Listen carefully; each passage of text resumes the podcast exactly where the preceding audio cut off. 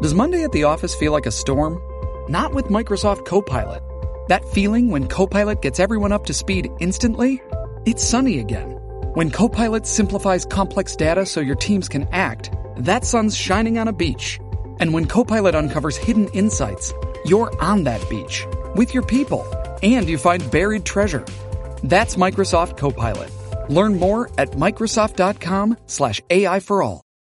Uh, Peter King, I understand we have Ann Donnelly standing by. Would you bring her in since she, she is uh, used to be one of your constituents? Uh, she certainly is and was, and she's absolutely, you know, uh, what a treasure for Nassau County. Uh, Ann Donnelly is the ultimate prosecutor. She's an ultimate professional, and I'm really, really proud to introduce the district attorney of Nassau County, who a year ago nobody thought had a chance, who six months ago nobody had, thought had a chance, and she led the ticket with one of the biggest victories in the history of Nassau County. Ann Donnelly, how are you, Ann?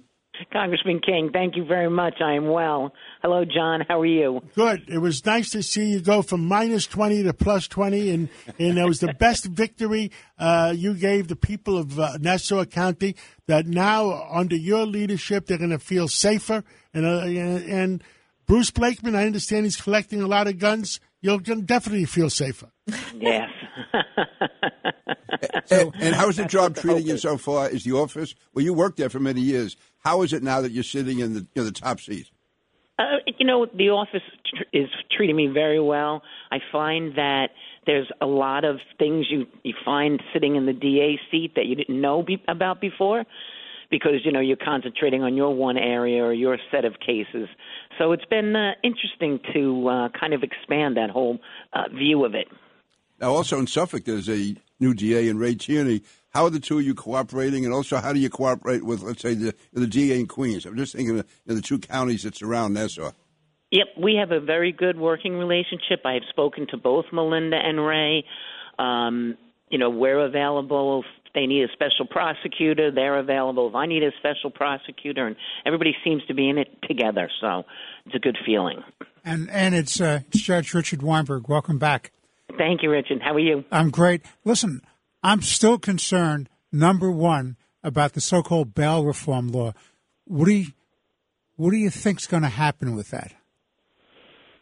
Uh, unfortunately, unless we see a big change in this election cycle, I don't think anything's going to happen with it So- because nobody will listen. We have been up to Albany, other people have been up to Albany, and we can't get anyone to listen to the real problems this has brought about. Well, uh, you know, me and uh, Judge Weinberg, we had uh, lunch uh, yesterday along with Alphonse D'Amato with uh, Tish James, and we uh, we told her, we read her, we told her that uh, that uh, we need law and order in the state. Why should eight and a half million people in New York City uh, feel unsafe because maybe three thousand criminals that are making everybody's life miserable? And it's not even just New York City. I know what you're Well, experiencing on Nassau County. Two million people in Nassau. Well, we solved Nassau County's problem, and Donnelly's the A. Yeah, but uh, in Westchester County, we're seeing it spill over to. Well, these, we're going to solve Westchester County Please too. do. So, Ann Donnelly, how are you? We seeing- solved Staten Island.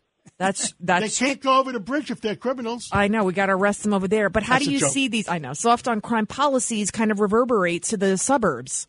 Well, I think one of the biggest things that I've seen is the incredible increase in firearms that we have seized this year.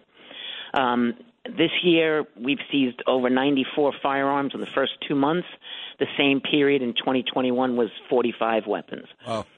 Be- people are not, criminals are not afraid to break the law anymore. They're not afraid to say there's no consequences, so I'm just going to do what I want. And it, it, it scares me. It We really have to does. use stop, inquire, and frisk. You have to do it. That's the first thing to keep guns off the street. Then they're afraid to bring them out into the street. How about we prosecute the lower level crimes? There was just a, a man that was arrested on the subway. He punched a cop. He was out. Uh, there was already an active warrant for his arrest for punching another cop. I mean, that's it. It's just kind of common sense policing. You you be proactive versus reactive. No. Exactly, and we're we're just letting them out through the revolving door, so it just empowers them more. I mean, look at these people going into, you know, stores and wiping shelves out and walking out, you know, whistle a happy tune because no one's going to stop them. And they're coming even from out of state, stops too. Them, yeah, and even if someone's going to stop them, we can't hold them. We can't prosecute them until months from now when they've committed it five more times. And how are you coordinated with uh, Pat Ryder, the police commissioner? Uh, Pat and I have known each other for so many years. We get along very well. Um, there's nothing he asks of me that I don't try to get done, and nothing I ask of him that he doesn't try to get done. It's great to have that coordination because I know it's unfortunately they it appears they don't have it in Manhattan, where I know Keechant Sewell has been very uh, critical of uh, D.A. Bragg. So I think it means so much to have that coordination and cooperation between the police commissioner and the district attorney. It does because, as I was telling Patty, because of this uptick in guns, I'm starting a new firearm suppression and intelligence unit here in the DA's office. and we're going to concentrate on long term investigations into how guns are coming into Nassau County. And Patty's all in. well. Thank you so what, But I said what we said to Tish James too yesterday because she's talking about guns over the border. I said if somebody is professional, moving like 10, 15, 20, 30 guns, they should have a mandatory jail term of minimum 10 years. And if somebody is carrying around a gun in New York City or, or New York State, give them a mandatory one year. Let's go back to the one year. Yeah. Because, you know, in New York City, a gang guy or a drug guy, they get into an altercation. Now they're just pulling a gun out and using it. Yep, yep. You know, Well, because they, and- like you said, they're not afraid to carry them on the streets. They're not afraid to get caught with them. and Donnelly, I got to go to our friend Al D'Amato because he, otherwise he's going to get mad at me. And we also still have uh, General Keane. He's coming up as well. Thank you so much for your great job that you're doing in Nassau County. And let's talk to the rest of the counties and make sure everybody's safe in every county in New York State. Thank you I so much. agree. Thanks, everybody. Thanks for everything, Ann. Thank you. Let's take a break and let's come back with Alphonse D'Amato. Talk Radio 77 WABC.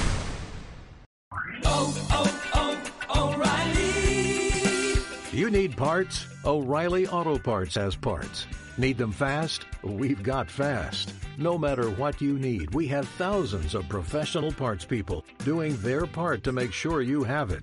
Product availability. Just one part that makes O'Reilly stand apart. The professional parts people. oh, oh, oh, O'Reilly